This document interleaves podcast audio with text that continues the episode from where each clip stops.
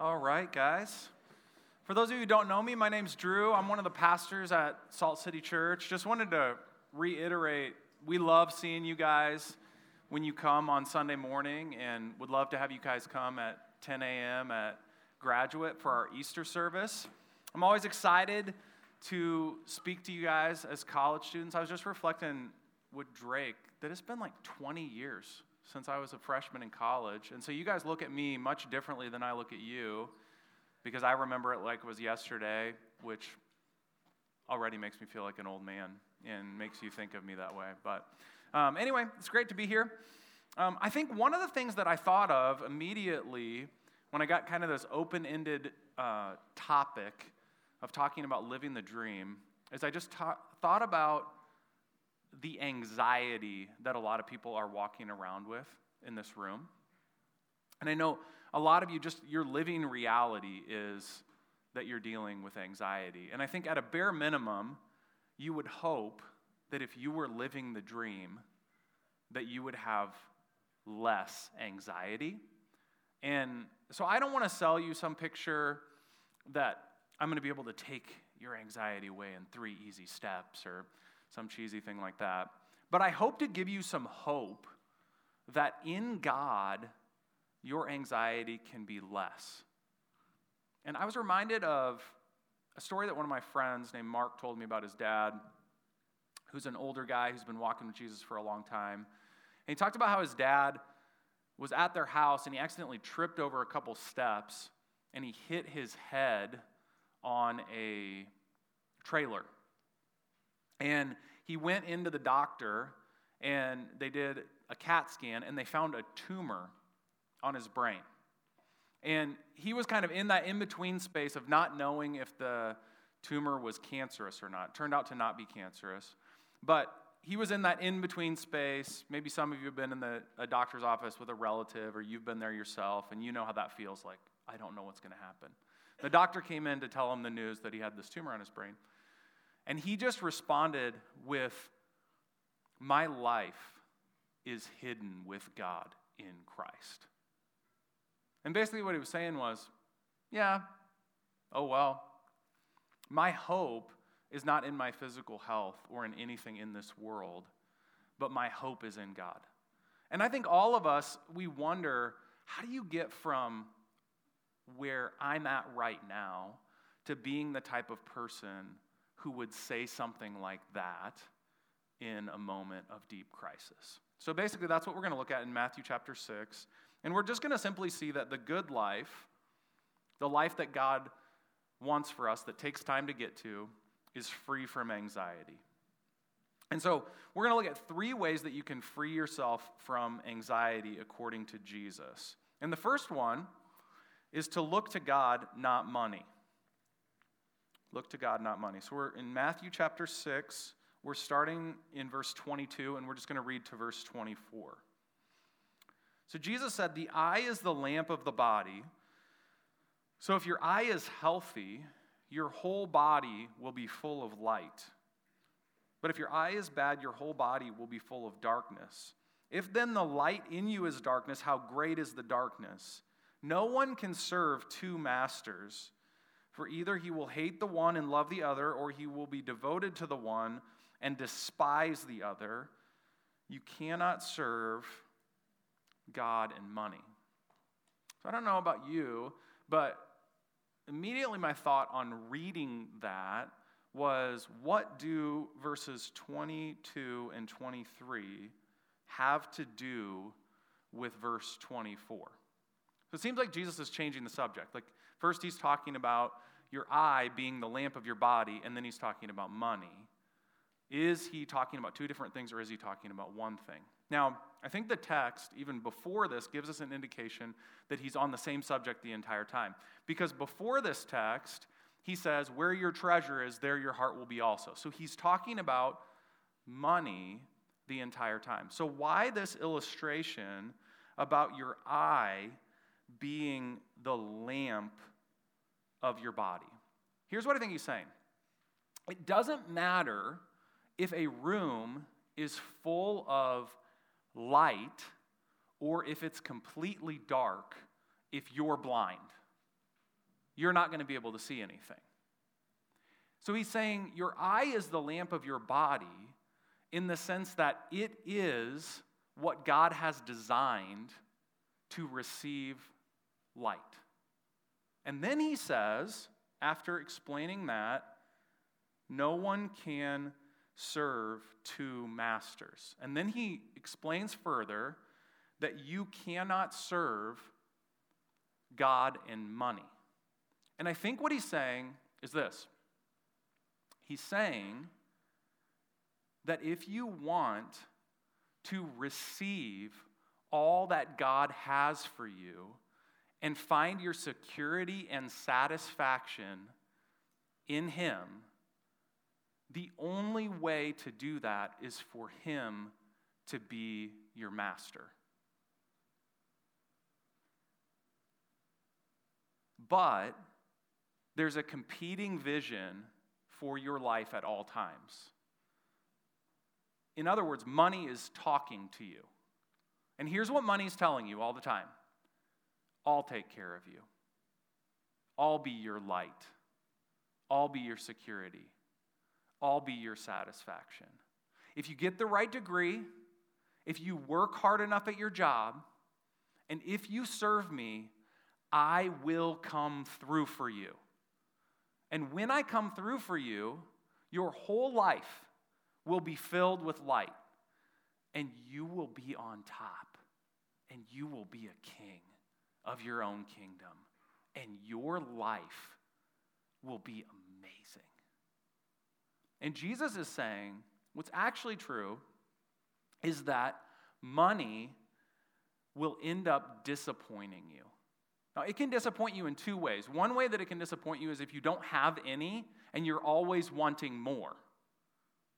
You're always looking at other people's Instagram pages. You're always wishing that you had that celebrity's life. You're always wishing that you had that much money. And if you just had more money, then you'd be happy. But here's the even crazier thing, and maybe the even more disappointing reality Jesus is saying is if you are successful at making money, and you have a ton of money, and you can do whatever you want, that it will never bring you the satisfaction that you're looking for.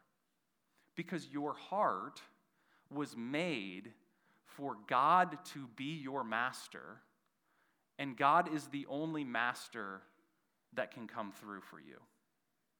So, money, I guess one of the questions you might be having is is money bad then? And I don't think Jesus is saying that money is bad. I think that he's saying money is bad if you try to meet your desires with money. Money is a good gift from God and is a good tool if it's used properly, but it's a bad tool to try to satisfy the thirst of your soul. Okay, so think about this illustration. We all believe that gasoline is a good thing, right? Our cars run on gas. But if you thought to yourself, well, gasoline is a good thing, and I'm thirsty, so I'm going to drink gasoline, that would be a bad idea. Because gasoline is great for lawnmowers and cars, but it's bad for people. Just word to the wise. And Jesus is saying, similarly, money is a good thing and it's a useful tool, but it is terrible at satisfying the human soul. And so, part of the reason that we are so anxious is because we spend so much time scrolling and looking around us and thinking that money could satisfy us. And so we're anxious because even when we get a little bit more money, it doesn't satisfy. Okay, so, how does that big picture kind of truth that Jesus is saying get home to our hearts? Do you know Jesus is a really practical teacher? Here's what Jesus says is the anecdote for thinking that money is going to satisfy you. Here's what he tells you to do look at the birds. Jesus literally is about to tell you to be a bird watcher. Okay? Look at the text with me. Verses 25 through 27. He says, Therefore I tell you, do not be anxious about your life, what you will eat or what you will drink, nor about your body, what you will put on. Is not life more than food and the body more than clothing? Here it is. Look at the birds of the air. They neither sow nor reap nor gather into barns, and yet your heavenly Father feeds them. Are you not of more value than they? And which of you, by being anxious, can add a single hour to his span of life? Okay, why are we so focused on money? Why are we so anxious? It's because most of us have our heads down. We're working so hard. Our wheels are spinning.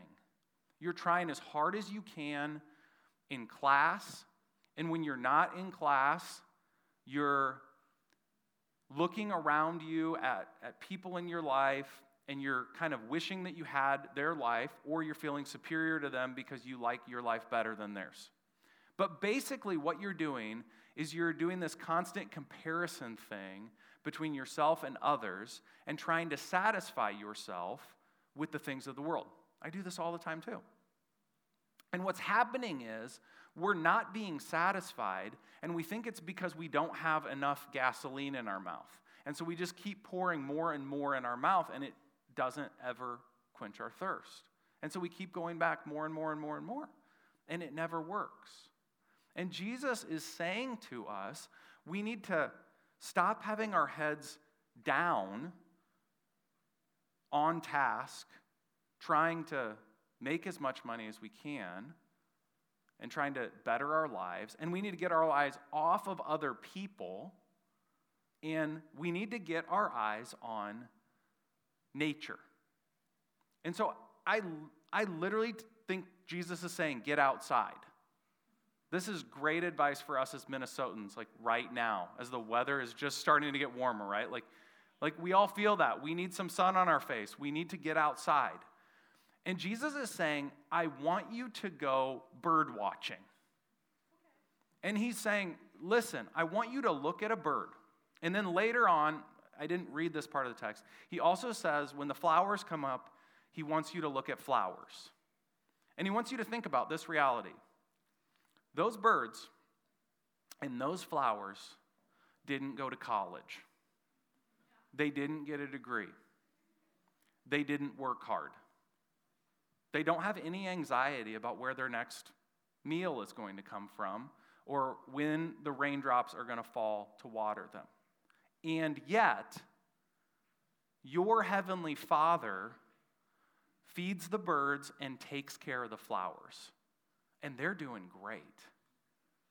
And, and, then he says, and I want you to think about this how much more does God care about you than he cares about birds and flowers. After all, you're made in God's image. The flowers and the birds are there for you, not you for them. You know, I was um, visiting a seminary quite a while ago when I was thinking about going to, to school to study theology. And I happened to be at Covenant Seminary in St. Louis, and there was a chapel happening that day. And I remember the person who was giving us a campus tour apologized because the speaker at chapel wasn't a notable person. It happened to be a professor, like of natural science. And it actually became a life changing moment for me because this professor was talking about this text. And he opened my eyes to this reality that Jesus actually wants us to do this look at birds and flowers.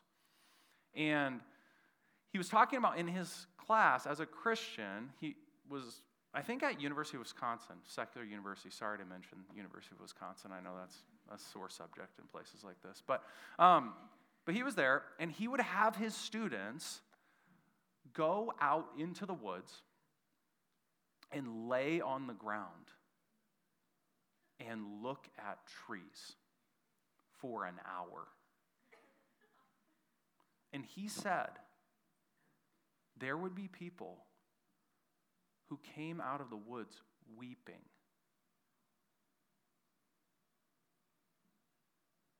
Because they'd never looked at a tree before.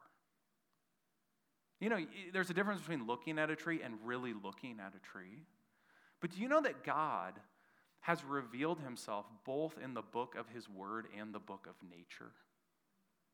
And there is something powerful about observing God through what he's made, in the same way it's powerful to observe the talent of an artist through their masterpiece. And so, after hearing that professor talk about that, I believe I was like a junior in college, I started laying under trees. I still do it. Sometimes I'll just go out in the middle of a park or in my backyard. We have a trampoline in our backyard because I have five kids. Sometimes I'll just lay on the trampoline. I'll have my kids join me. Part of it's because I'm tired.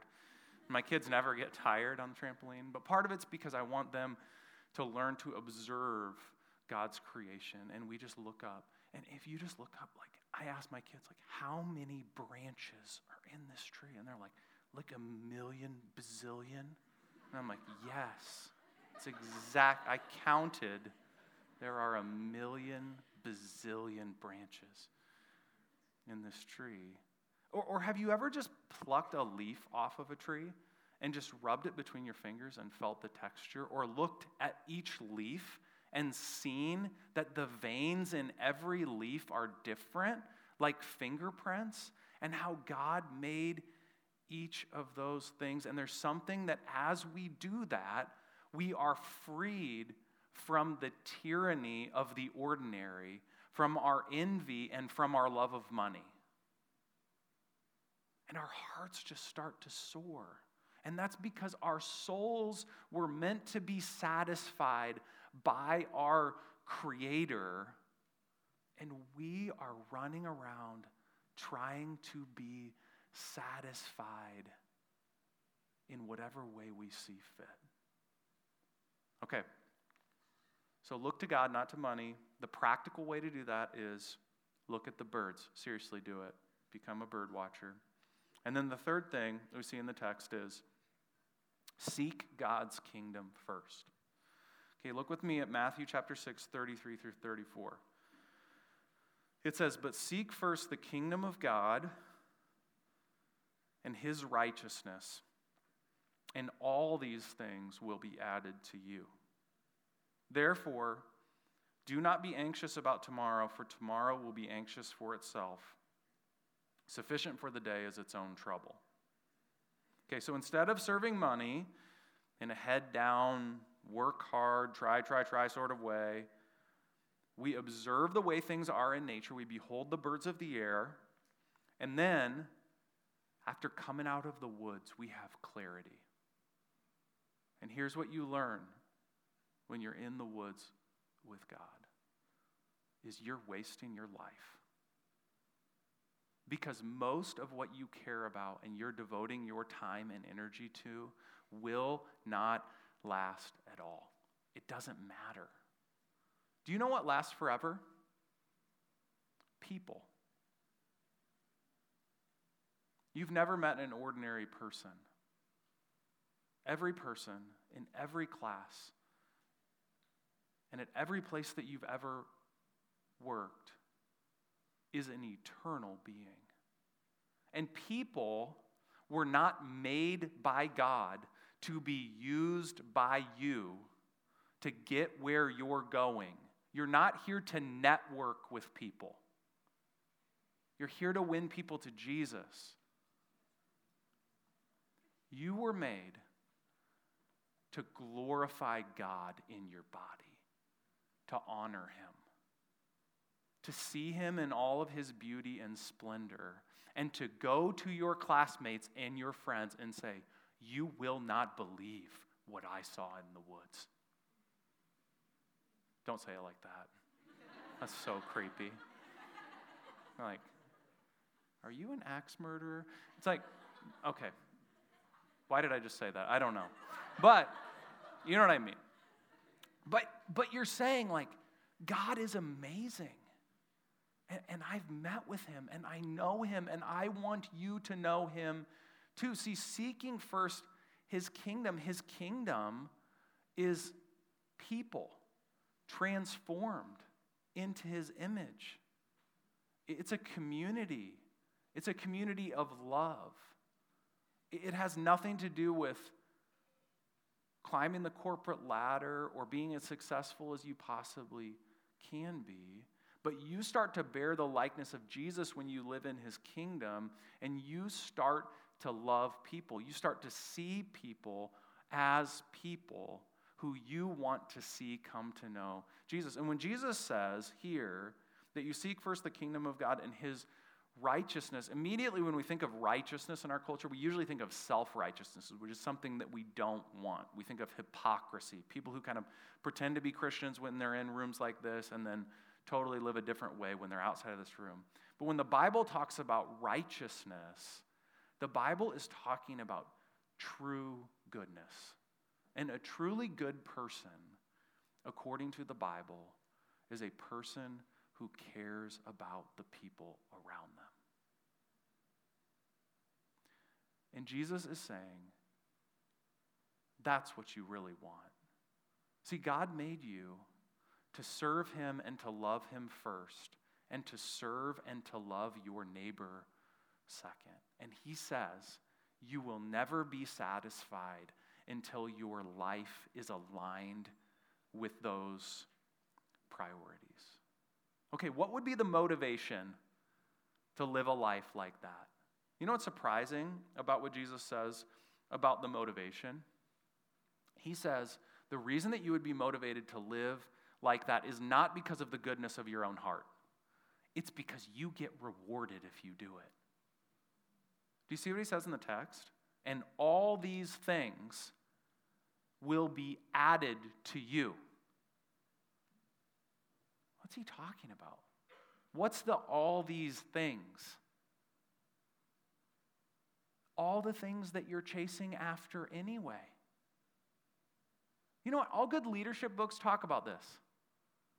That if you want to be successful in your career, serve people around you instead of using them.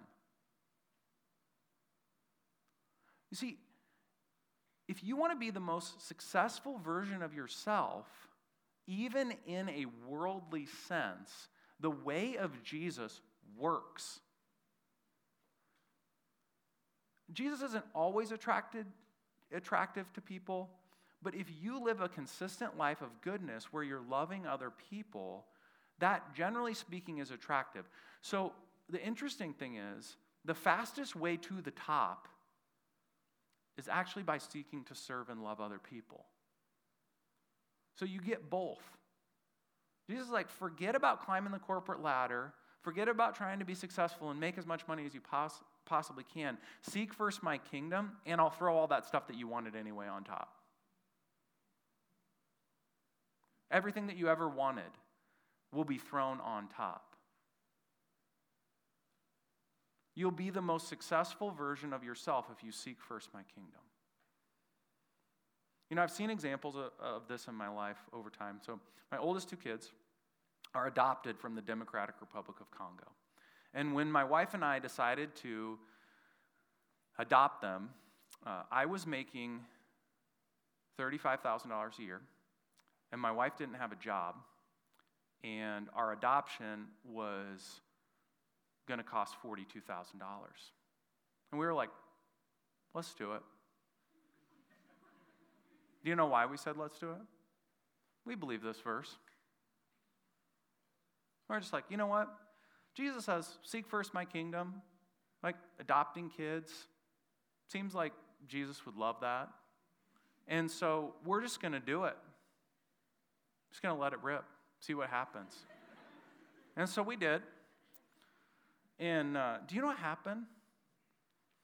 We're living in poverty now. No. That's, that's why I came here. I'm actually seeking donations. I borrowed this sweatshirt from the salt staff. Um, no, you know what happened? So, so guys, this is this is crazy. So, we went through this adoption process. We're paying for it as we go. My wife did get a job. God provided. She was nannying and we moved. And my wife came across this housing program that seemed to- too good to be true. We hadn't brought our kids home from the Congo yet. She finds this house in Iowa City that is part of this program where there was like some money that came in because there, were, there was flooding in Cedar Rapids, Iowa. Anyway, there's a bunch of money left over. So they just decided to give the money as uh, down payment assistance to poor people. We were poor people. So we found this program, and this is what ended up happening. We got a house that cost $180,000, and at the closing of the house, they, the government, wrote us a check for $45,000. This, there you go. We thought, this is too good to be true. You know what happened? We sought first the kingdom of God and his righteousness, and all these things got added to us. I want that to be the story of your life. I don't want you to live always calculating what you're going to do next based on money because your security is found in money. I want you making your decisions based on what God is calling you to do because your security is found in God.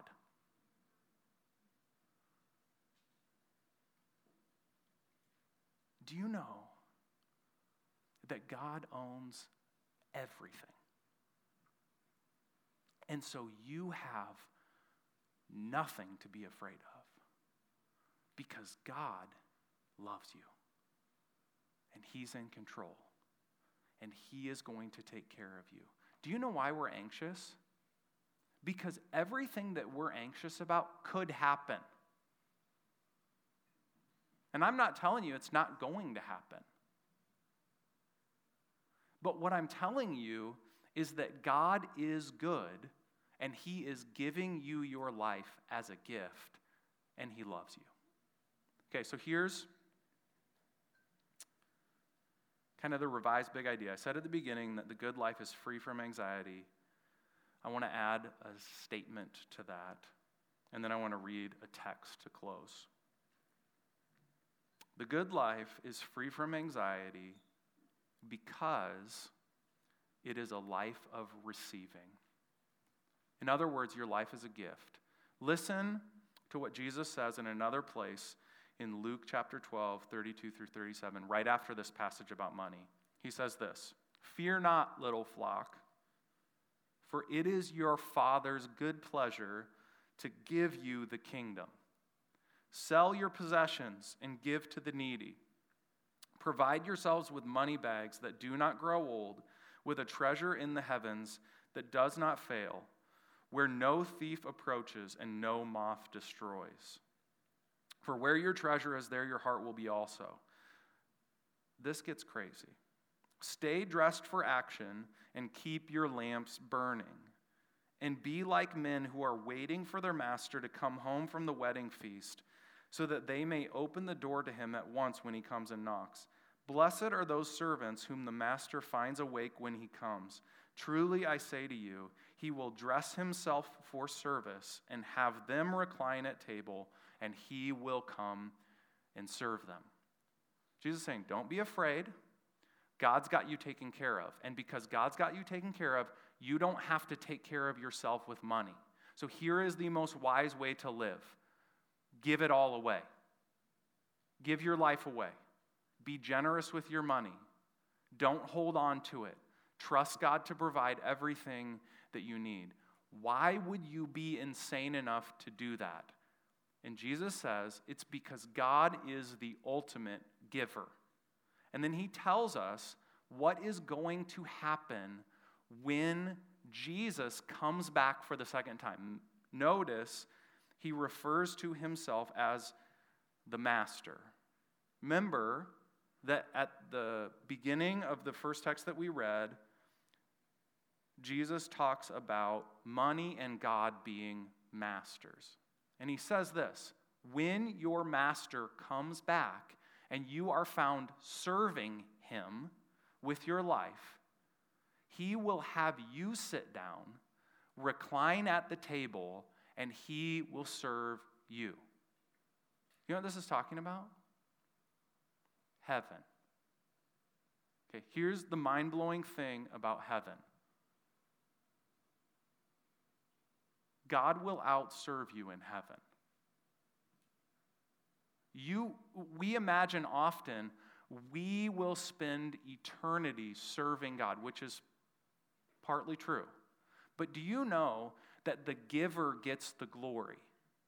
And because the giver gets the glory, God will not let you outserve him forever. So, God's plan for you is not for your life to pay him back, but for him to serve you so much for eternity that you can never pay him back. That's his plan for you. The reason that you can trust God is because this life is preparation for that. Every other God of every other false religion in the world has a God who demands that you serve them or else. And our God says, I demand that I serve you forever. So God doesn't need your stuff. He wants you to be like Him because He knows that the most satisfying life that you can possibly live is a life of overflowing giving, not of taking. And that's how counterintuitively you free yourself from anxiety. Not by having more, but by letting go. That's living the dream. Let's pray. Jesus, um, thank you for just flipping our whole world upside down tonight with this text. it, it is mind blowing to me that I will get to heaven someday and you will have me sit down and recline at a table and you will serve me. What? God, you blow us away because we think exactly backwards of how ultimate reality is. Would you open our eyes? Would you allow us this week to see birds and flowers and trees and see that you've given us our life, that you're a good father, that the greatest lie in the universe is that you're holding out on us, that you're not good, that you want what's bad for us? And would we receive this dream life that you want to give to us? I pray this all in Jesus' name. Amen.